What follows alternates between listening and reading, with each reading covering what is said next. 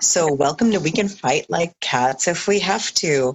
Um, so, this is basically a podcast that the two hosts, myself and Natasha, um, put together because we are tired of fighting like cats and we're pretty darn good at it. But we decided that we know there are other people out there who want to talk about it too. So Natasha and, uh, and I got the idea to start working together to discuss these issues out publicly and create a safe platform for anybody who wants to have their voice and opinion heard. So, Natasha, why don't you tell us a little bit as to why this was an idea for you and you felt important to do this?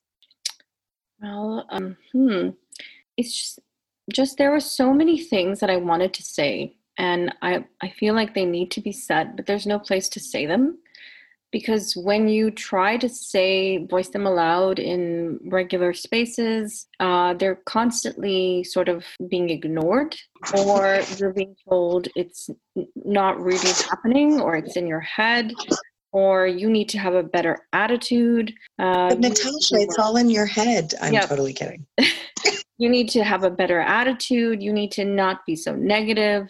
And i had uh, young children so i was even getting i think some level of subliminal threats with people saying you don't want to say negative things too much. People might think, you know, you're spreading negativity to your children. So that's very effective at shutting you up really yeah. fast. And um, the goal is just to get you to shut up, period. Uh, I just feel that's the goal. And I also thought that um, other immigrant people would have this um, the same frustration, but it's not across the board. It's, it's not even about being an immigrant because I keep hearing the word immigrant, and I don't think it's about that, but we'll get into that later. It's just uh, there is a need to be able to say what you're thinking without being tone policed and being told that you're being negative and divisive. And it cannot be just me. I just i just don't think it's possible that it's just me. And it's the feeling of relief that you get when you speak to somebody else who's had similar experiences. It's almost like this huge weight has been lifted off your shoulders because it's not just you so no. that was my yeah. I can relate entirely. It's um it's nice to find someone who can relate on a complete other level too because it it really is beyond the point of immigrants because oh, yeah. I'm born in Canada, right? So for me the argument of this happens to immigrants well no.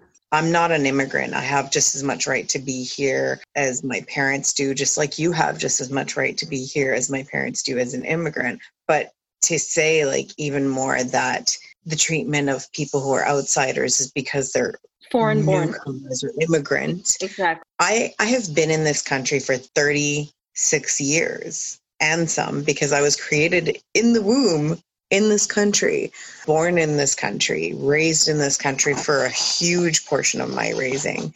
It's just it's it's funny because even as a Canadian, I am constantly made to feel reminded that I am not part of the society or the community, at least not in Atlantic Canada.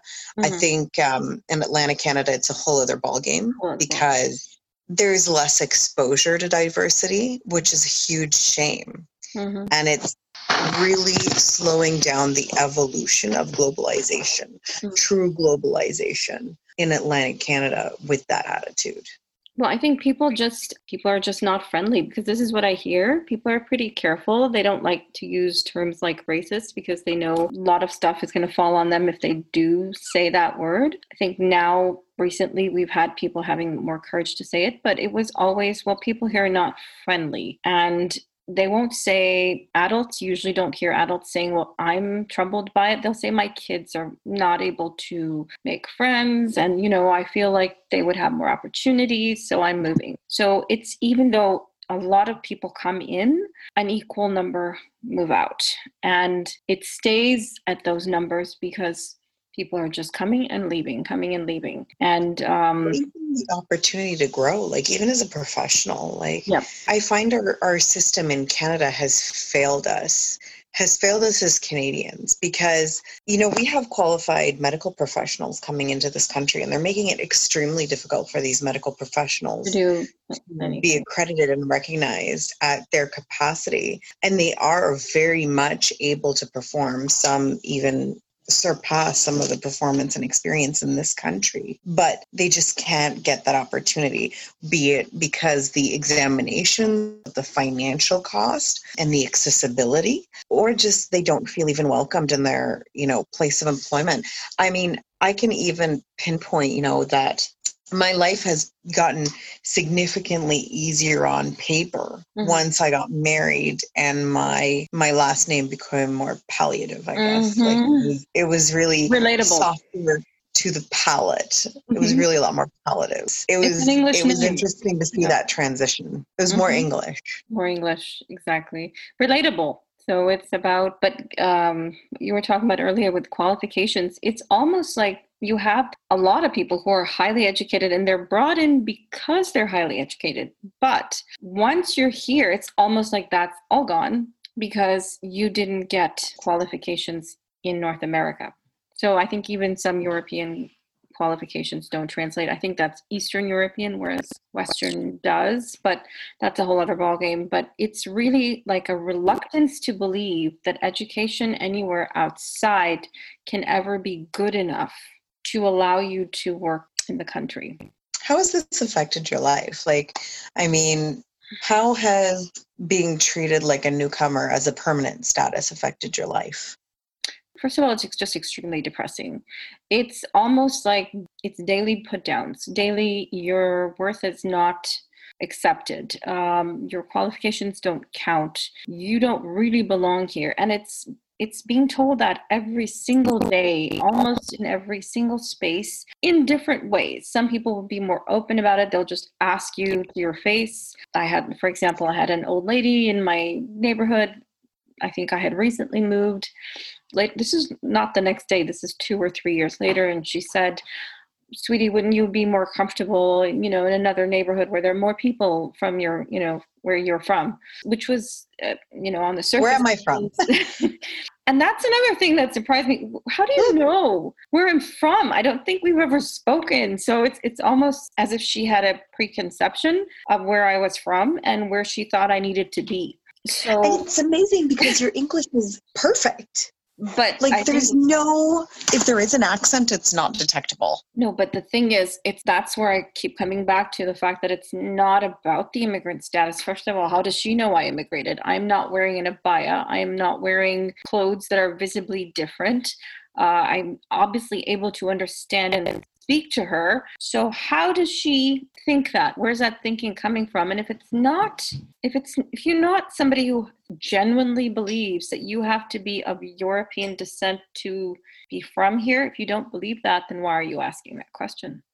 Where did that question even come from? And what does you mean go with people of, of where you're from? And again, it's being said in a very I'm trying to be your friend way. And that's one way of doing it. I've actually rarely had people drive by throwing racial slurs at me. That's actually never happened. It's happened to a lot of other people I know. It didn't happen to me, probably because I was a stay at home mom. happened to me. It did. wow. Okay. Happened to me. So it's, it surprises well, me. It happens to lots of people. It happens to lots of people. I think it, I simply happened to be because I was a stay at home mom for a long time and strongly discouraged from going out too much initially, which is a whole other story. But I think I had less interaction. Maybe that was why, but um, you don't have to say the racial slur because you behave that way. It's almost like in any space you go in and people will consciously ignore you. And when you attempt to join a conversation, it's as if you never spoke. I've had people, and, and then I was being told, well, you know, you need to volunteer and you need to get involved in the community. And once you do that, that's going to be fine. People just don't know you. They, they don't want you involved. You. Yeah. No, they don't really want to involve you. So I had a whole other learning experience with that because I would join volunteer opportunities and they would just forget to put me on the email list if it had been one place or one person, I would say, okay, you know what, this person is forgetful. No, no, no. this happened in four different volunteer places with with four different groups of people.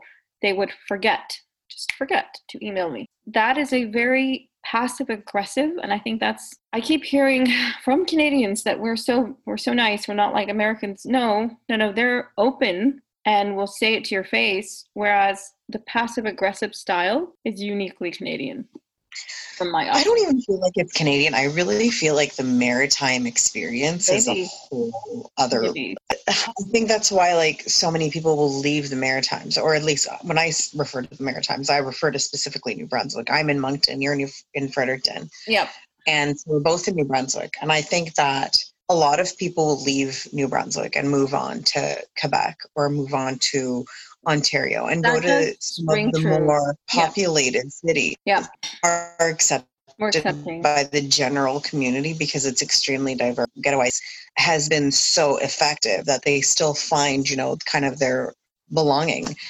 And it's it's funny because I, I feel like people can be you have genuinely nice people yes. and you have genuinely loving and helpful people yes. and you know i've had some incredible love mm-hmm. but there's a cultural generality where mm-hmm. just we're friendly mm-hmm. but we're not actually nice no, I think you know, you're, you're we'll, right we'll about say hi from a distance. We're curious. Mm-hmm. We'll tell you you're welcome, mm, but not really going to. If we do something to offend you, that's your problem. It's not our problem. We mm-hmm. don't have to mm-hmm. change the way we operate. It's really you. You're the one who's the outsider, and you need to just kind of put up with the abuse is essentially what is being said mm-hmm. in a very nice way. We'll never use the, the terms like abuse, abuse, or racism or racial, you know, segregation. No, but that's what it is it's still it's it's still all of those things. It's all of those things and i think you're right about um,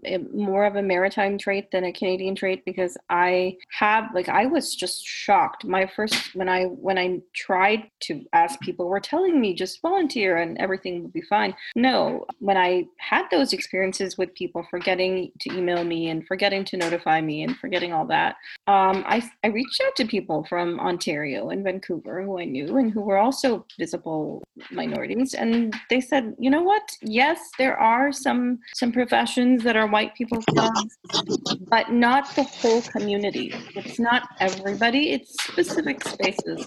And like we don't have that experience everywhere. So i was glad to know that it's not a canadian issue it's but i was still here. And um it is a problem because I, sometimes you just wish that you would just come out they would just come out and say it listen you're, you're really not we're not comfortable with you here.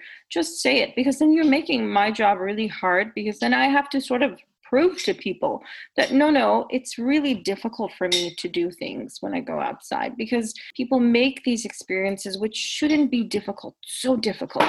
It shouldn't be so excruciating to be able to do something simple in the community, like volunteer in some capacity. Why is that being treated like it's a white people's club? Because that's being honestly, that's what it's about. This is, I find the term immigrant and newcomer, especially newcomer, because I got involved with a lot of um, immigrant serving associations. And I, I said, well, since maybe this is, I was being told, oh, people don't know you, they don't know people from outside. So I said, if it's an immigrant issue, well, I need to learn, you know, how to to integrate. And those are misleading terms. I think it's a deflection. I think the word newcomer, especially, is a deflection from what's really going on because it's not really about being a newcomer. There are British immigrants, there are Irish immigrants, French immigrants, and they're almost Slovenian, received, Scandinavian, Russian. Yeah, almost received with, oh, thank God you're here because this is who we really want here. There's an acknowledgement that immigration is needed because it is obviously needed for the economy. The economy will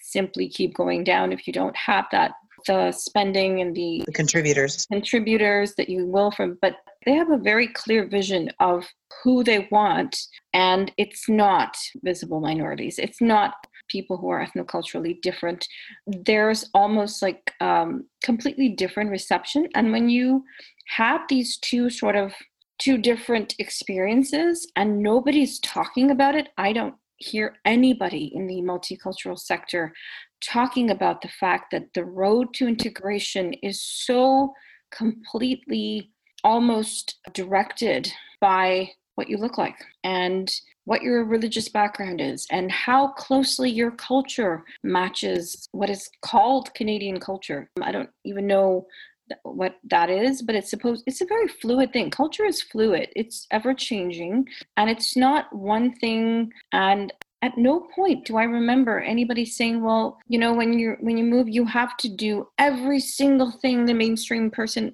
is doing. No, you agree to follow the laws, you agree to respect each other's cultures, but you don't have to do every single thing like tick, tick, tick. I never said, you know what, I, I have kids, they're going to be hockey players just because that's the mainstream. Uh, that's, I don't know how to skate. Exactly. So I find that sort of almost like it's like, a form of peer pressure. So uh, not everybody wants to be in. It's segregation it's not peer pressure it's segregation because it's a standard you can't even reach you can't, you even. can't even reach the standard like yeah. i'm born here.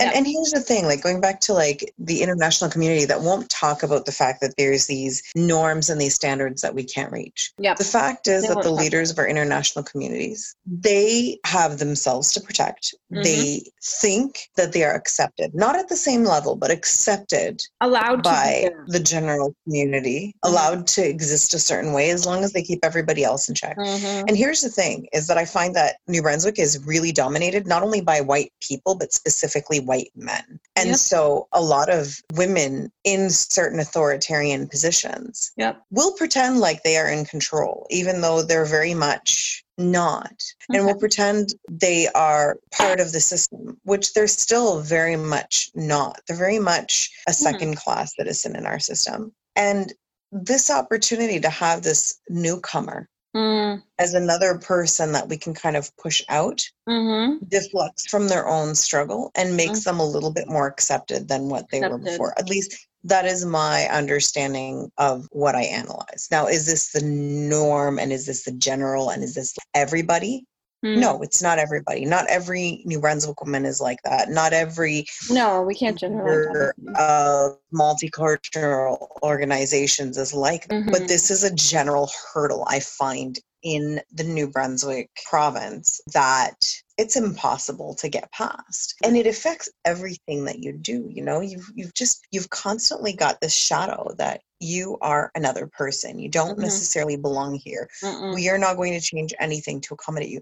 Well we're not asking to be accommodated no. at the cost of anything. We are asking for equal treatment equal that treatment would be given equally to anybody else. It's very much frustrating. Like i remember once when i was a kid and we went to mcdonald's and my father is a professor in engineering and he's been in New Brunswick since I believe it was the early 70s. And this young teenage girl says to my father, Well, where are you from? You're not Canadian. Mm. And I'm like, He's at least 30 years more Canadian than you mm-hmm. are. Oh, wow. Okay. So for you to say that he's not Canadian, he's at least 30 years more Canadian than you are, sunshine. Like, no. And and it's it's that subliminal like or that passive, like when a child even not can understand the term that mm-hmm. no, you're not really Canadian. Mm-hmm. Where are you mm-hmm. from?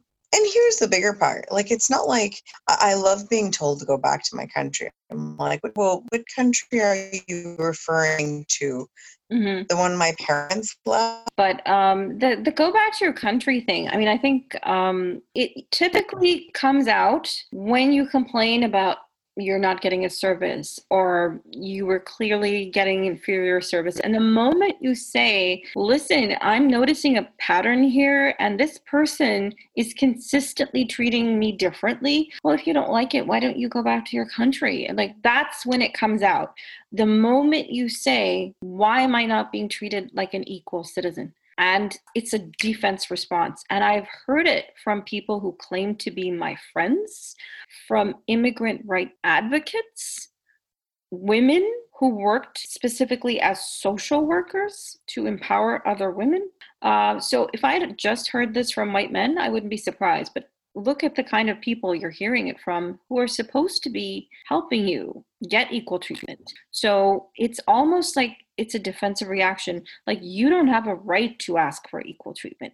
And as far as people, you know, being like there was that episode with that uh, radio show commentator, what's his name, John Don Cherry. You remember that? That happened last year, and he was saying, "You guys come here and you like our honey," or I don't know where that came from, but I'm thinking, you know, there's this entitlement to I belong here because my ancestors uh, are from here and we founded everything and we made all this infrastructure. And you know what? Yes, I have a lot of respect for people who worked hard and who put in the work and who came in really cold weather. And that was definitely difficult. And I respect them, but I don't see how that respect should translate to you because what did you have to do with it? Like, were you yeah. there holding their hand while they were doing it? No, I don't think you were. So that respect doesn't translate. It doesn't make any sense to me. Why I'm supposed to give you respect for your ancestors? That's bizarre to me. Yes, you know, I acknowledge the work that they did, but that doesn't mean that you have a right to treat other people badly as a result. And, and say that people who are contributing and being responsible citizens should be somehow constantly grateful in a constant state of gratitude for just every last anything. i checked i paid just as many taxes as everybody else.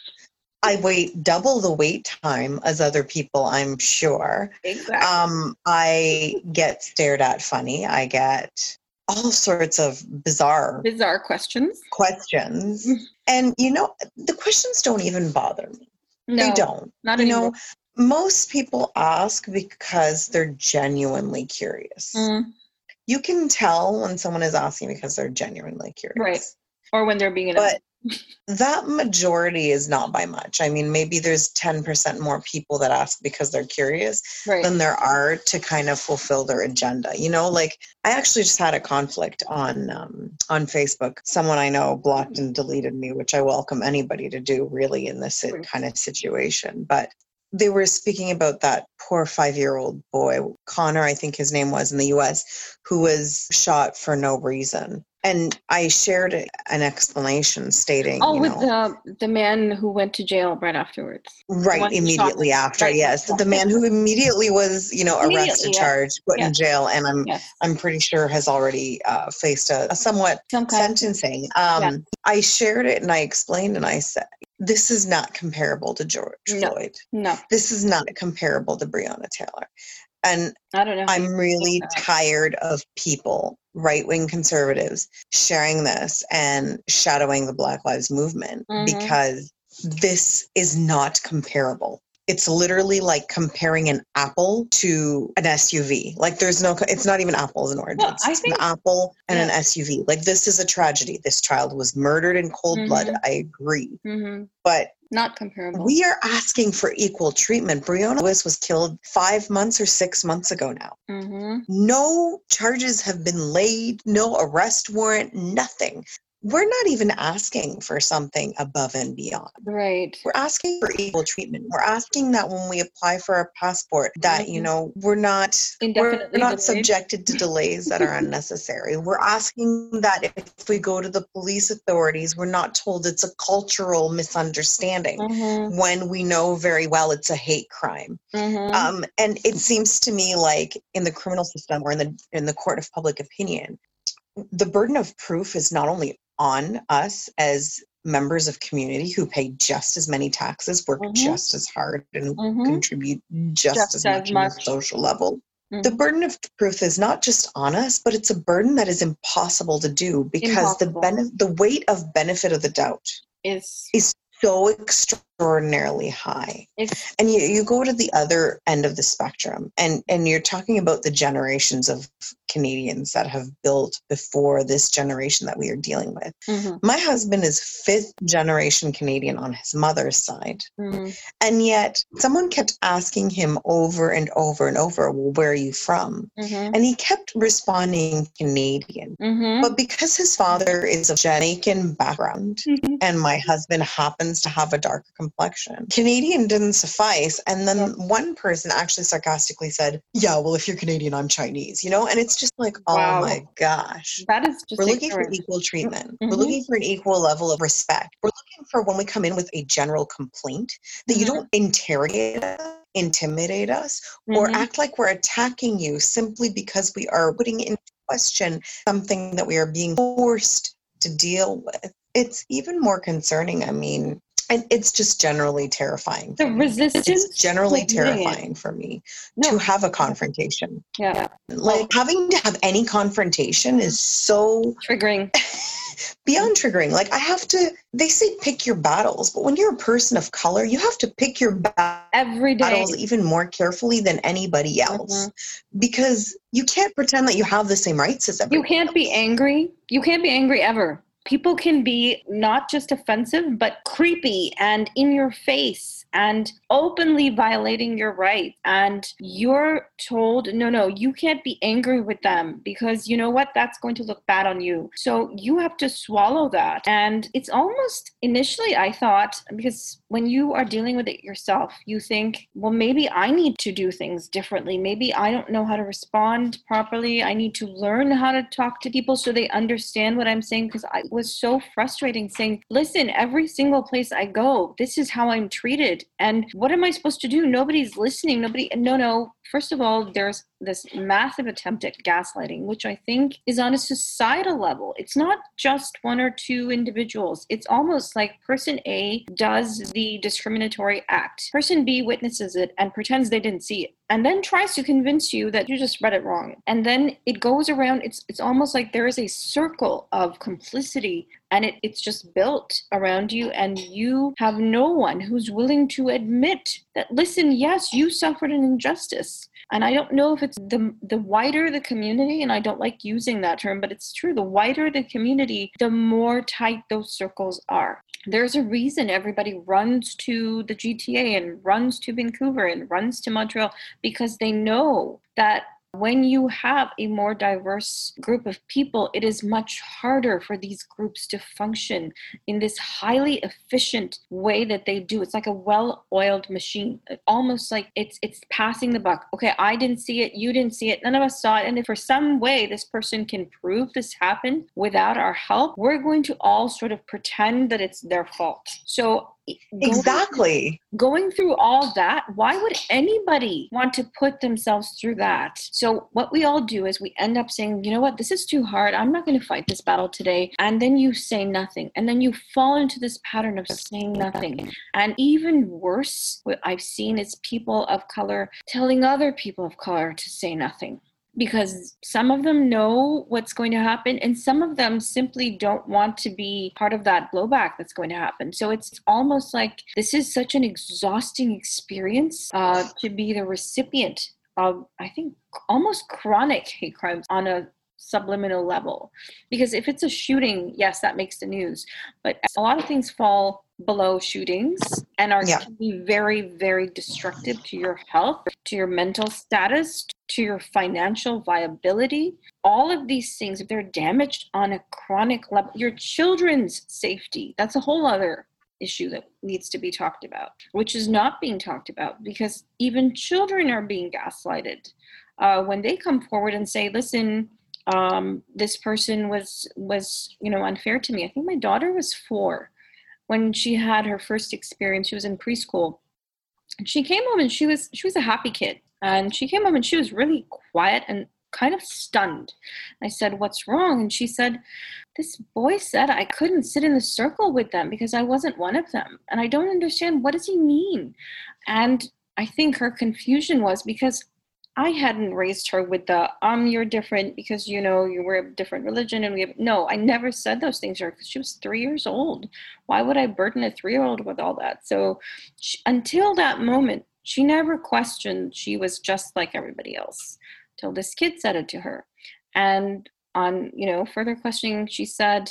I said, that's really surprising. And didn't the teacher say anything? And she said, well, his mom was his mom was the was the was watching us at that time and she, his mom was one of the teachers on the staff and then i take it to the director who says i'm sure your daughter's mistaken that could never happen and i said you can you know you can ask her, why would I make this up? She was really shocked. And so she asked and she says, this could not have, she's telling my daughter, she's not asking her. She's like, I'm, you're mistaken. She would never say that. And she could never tolerate that. This could not have happened. I think you just misunderstood.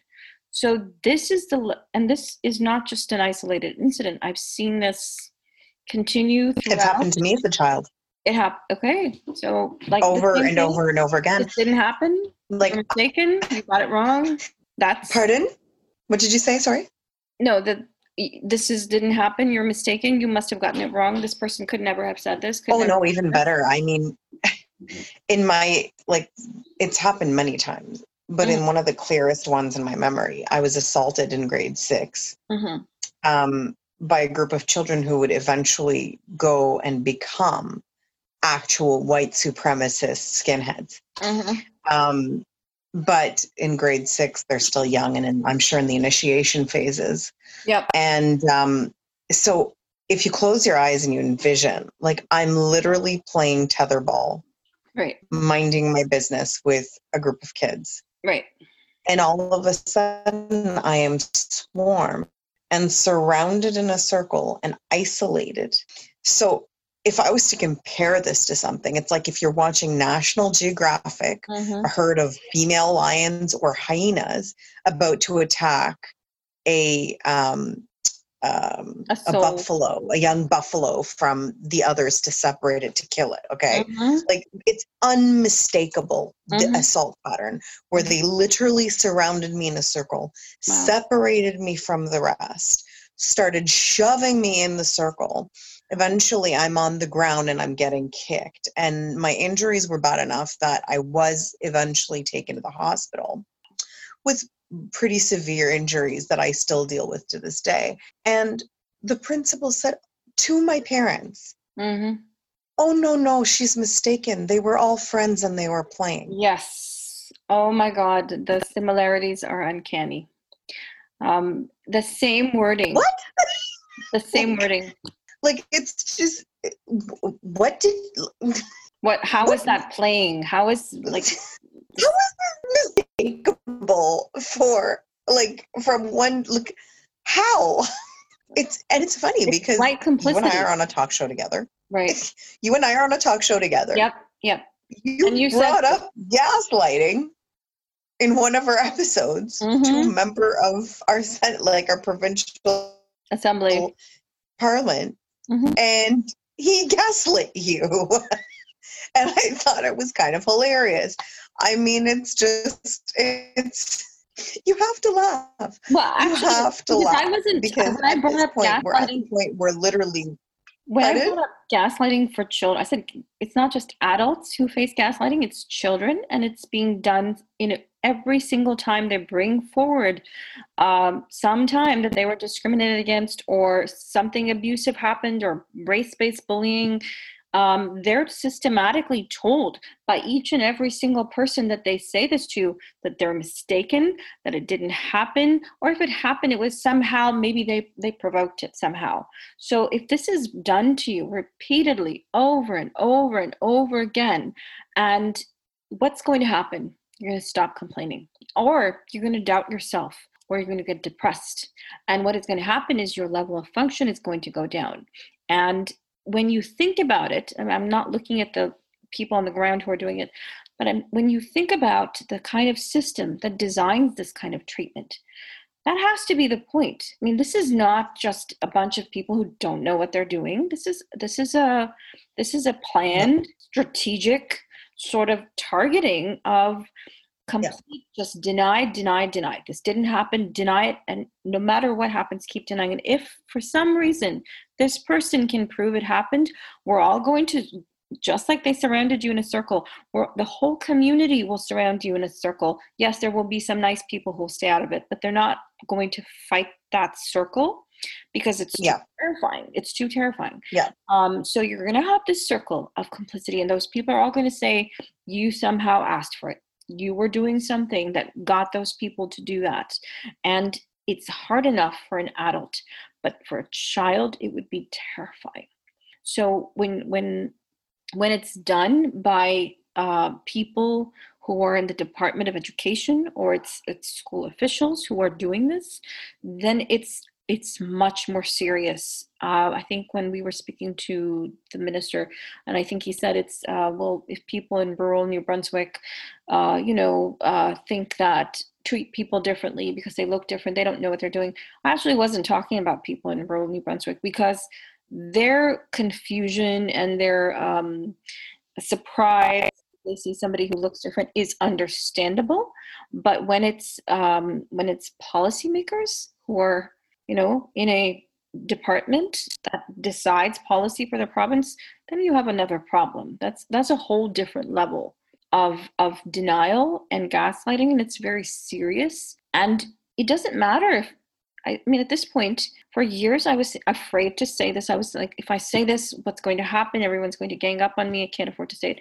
Honestly, what do you have to lose? Like, this is going to go on whether or not you say it. So, more of us need to keep saying it, and we need to be loud, and we need to just keep saying it. Yes, you're going to lose some friends. Yes, you're going to lose some party invitations, and some people might even lose a job but is it worth it to exist in this this demeaning manner it's, i don't think it's worth it for all of us to submit to that um well and it goes even further like being for children told that if someone from a small village is saying something racist you know to be understanding to be kind mm, yes i heard I, yeah kind would they do the same consideration for me if i, I said no something that no. was rude and offensive and inconsiderate, you know what? Why should the responsibility be on always me always. to be kind?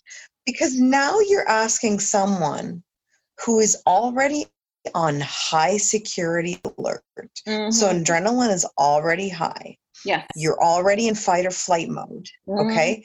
And then you have the added pressure of being the one responsible for the behavior of the person in front of you mm-hmm. by how you react. By that's not okay. That's not okay. No, it's not okay for grown ass adults. It's not okay for children.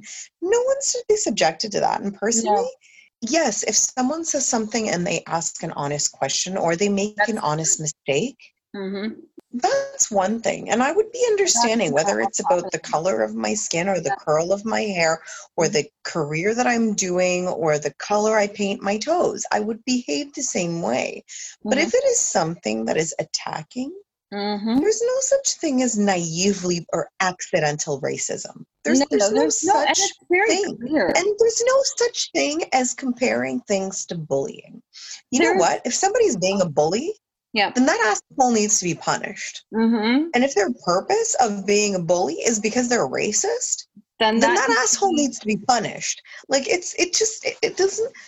No, why, it needs to be brought up. That people of color have to be more tolerant. It just doesn't make sense. No, no, it makes complete sense because if your whole goal is to make sure people of color can never compete with on an equal level for the same privileges and for the same rights and for the same services, then it makes complete sense that you would do this.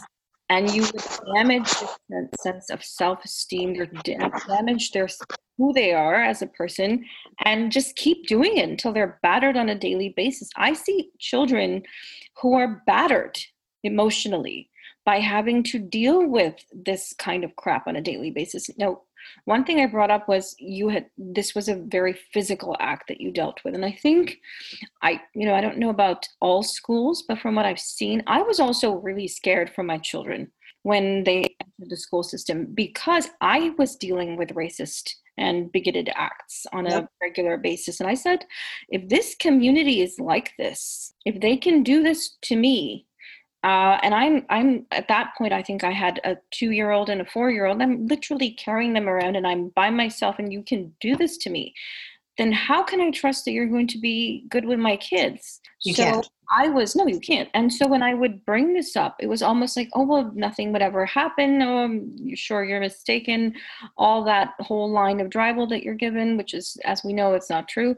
But the one thing that I did notice was that the the level of expectation I had of physical bullying that was not what I had expected it to be because I think that has gone down um, yes, it has. in the last 20 years because there's been such a zero tolerance, I think. There, there's they're much more proactive about people You just psychologically destroy the children instead. Yes, so it's very sort of uh, what kids have seen is is exclusion, is constant denial of opportunities um, that other children would get, and what happens is they're so battered at the end of it um, that they don't really have the same confidence to achieve what they've done, or even close. And you have children who are depressed and almost suicidal, and this is uh, and and when you complain about it as a parent, listen, my kid is being consistently my daughter was the only girl in her entire class of 10 girls who was not in the group. She was just the only one. And every time I would go and say, listen, this is really bad and this is abnormal and this is please can you do something about it? Can you look into it? Well, we we can't really do anything about it because you know maybe it's because um, you know she's not reaching out tell her to go and uh, talk to these girls and ask them to include her. And I'm thinking, and I would go back to her and she said, are they in? Why? Should they slap her in the face next time? Like, what, what are they waiting for? What am I supposed to do? Like, how am I supposed to go up to them? And she said, and I would kept getting excuse after excuse.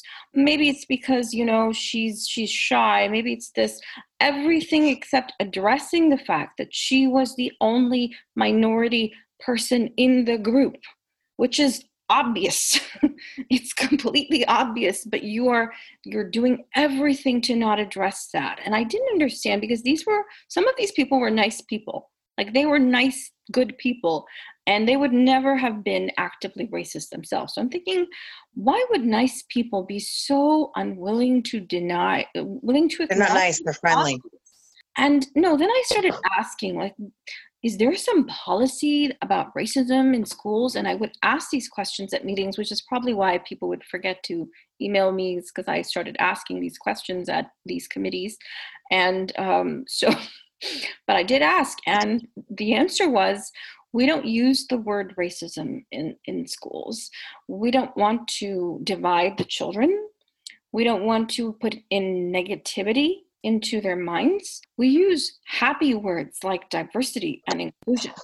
So this is the official sort of status quo as if as of a few months ago that they don't want to use words like racism in the present tense. It is addressed as in, oh yes, this happened hundreds of years ago uh, with you know black slaves and it happened with the First Nations, but you know we are past that now, and We're not. we don't Yeah. do that anymore. And it's another thing um, what my daughters brought up. They said they only talk about for the experience of the First Nations. We get that that is very vital because they are the First Nations, but they're like they're just completely forgetting that maybe other people are treated badly too. And why is that not being addressed? And being that we are from a Muslim background, they're saying why is why is uh, that never even brought up? They said we've never even heard that uh, different religions are given uh, negative sort of connotation. So it's a very sort of the curriculum is grossly lacking. First of all, that's one thing, but it's Well, you can't use a term of inclusion without educating the children on mm-hmm. what they are including. bypass the If you want to talk about including other religions, other cultures, other da da da da da da, no, it's done in a very. I went to the school system in the French system, and from Oh. grade two to grade eight, I learned about the history of the deportation and Mhm. Canadian politic, political history. expulsion. I learned, and maybe some ancient Egypt hieroglyphic Uh, it's crap. Yeah, Okay, picking and choosing. Yeah. they did not teach anything about diver, teach anything about slaves. I left for two years, hmm went to a school overseas for two years, And learned, learned about every country in the world, what political system this country Mhm. had, what religions this country Same. had, what type of leadership and and military these countries have. What is the name of their capitals? What country they're located in? What is their climate? What is their history? hmm For two years, grade nine and ten, came back in grade eleven And they were still talking about to it. the deportation, Canadian history, and maybe a little bit of ancient Greece and hieroglyphics. oh, it, it's We can't say that we're trying to promote inclusion no. if we don't include things in our academic system. We can't say that we're talking about inclusion if we have a double standard Yeah. on how we are going to treat different appearing people different and people who choose to live their lives differently. Yes. No, and it's it's, it's Um, sorry. Um no, I was going to say no, go ahead. Well, I'll let you have the closing point, really. I don't think it's um I don't want to say because I I don't think it's individuals. Like I don't think it's it's like everybody because when I would speak to my daughter's teachers and I would say, "Listen, these kids need to be educated about other backgrounds and other cultures and stop treating this kid like she's some outsider and and they were actually like they were very open to it they were like listen it's not in our curriculum but you are more than welcome to come and talk to the class so i found as individuals teachers that I interacted with, my kids' teachers, were very welcoming. But it was, I felt like they could not acknowledge any discriminatory act on a on a sort of a higher level. I didn't feel that it was coming from teachers. It was coming from above. It was not even the school staff because I would take it to the principal. Like there were times where my daughter's exclusion went on for a whole year. And at that point, I took it to the principal and I said, listen, this is enough. If your kids are actively bigoted, like this needs to be addressed. You need to have an assembly or something. How can they do this? This is shocking. Look at this. Look at the year we're in. And, um, you know, they said, we can't do that. We don't have permission. We don't have permission to talk about this in that context. We don't have permission to use words like racism. And so this is not about teachers. This is not about staff, like not every person in the staff. It's coming, there's a policy, it's an actual policy to deny this. And that's where the change needs to begin because it's not individual teachers on the ground who are usually sympathetic to their student. It's coming from above and they can't even do anything about it. Of course. So, the problem is the policymakers. That's the problem. And if all of them, that, that's why I asked that question in the same talk show to the minister what percentage of employees in the Department of Education are minorities? And I think he said he had no idea, but like I'm guaranteeing, even if they do have minorities, they're going to be the kind of minorities who are so desperate to be in that job that they are not going to speak up. Because if they were speaking up, it wouldn't be so completely tone deaf and not at all understanding of the damage that is being done to children by this. I don't think they even have the platform to speak up. No, I don't think so like there's really no system for them to speak up in. And, and the fact is like going it alone no, even they if would, they wanted to speak up they would probably be they would have to have peers with them. No they wouldn't no because if you're like one person in a whole table um that's it's a very it's a very sort of isolating experience to be able to try to speak up because you're then they're not going to invite you next time. I've actually heard uh, employees who are in at a policy table saying if i say this policy is racist i'm not going to be invited back and they say at least i'm invited. At least i'm there. At least i can you know at least i i'm involved. And it's it's um and it's interesting that there's never more than one. It's always the one. That's why you have the word token minority um, I think at some point um, we need to start insisting. I think the population needs to start insisting on having a quota system. If you don't have a quota system, they're not going to have the required number of people. That's what was done with women when women had to start being incorporated into government legislatures yeah. all over the world. That was done in my country because they simply would not have put them otherwise. So if you don't have, you have to start with implementation of some kind of quota system. Otherwise, it's simply not going to, there's always going to be somebody who's a better fit for the job. That's what you're told when you apply for jobs and you're more more more qualified than the other person, but they were a better fit. Okay, so I don't know what that means, but or you're overqualified. You're overqualified. We don't want to understimulate you, so we're not even going to give you the chance. So I don't know. I think our work is cut out for us in this province, but um, I mean, I think I'm looking forward to another night of fighting like cats with you. Mm-hmm. And but, getting, uh, stimulating other people to to to be the change, you know, and mm-hmm. to come out and say it because it it's it aches when you can't say what you need to say. Like there's an ache there. Like you have to sort of you feel like you're being stifled. Right? It's painful. It's painful. Literally. Yep. It's literally painful and sickening. I hope this offers everyone who hears it a platform to, you know, join into the conversation. Um, and and we look forward to hearing from different people with different experiences and hopefully this just grows this grows into a movement i hope everyone starts to fight Mhm. like cats Mhm. and i'm really looking forward to another discussion about fighting like cats with you um, so we will uh, we'll be having some weekly sessions and um, if there's any topics out there that you want to hear about send our group a dm Mhm. but um, Then thank you tasha for Thank you. this great night all right so everybody have a great night and uh, we'll talk soon Oh, awesome.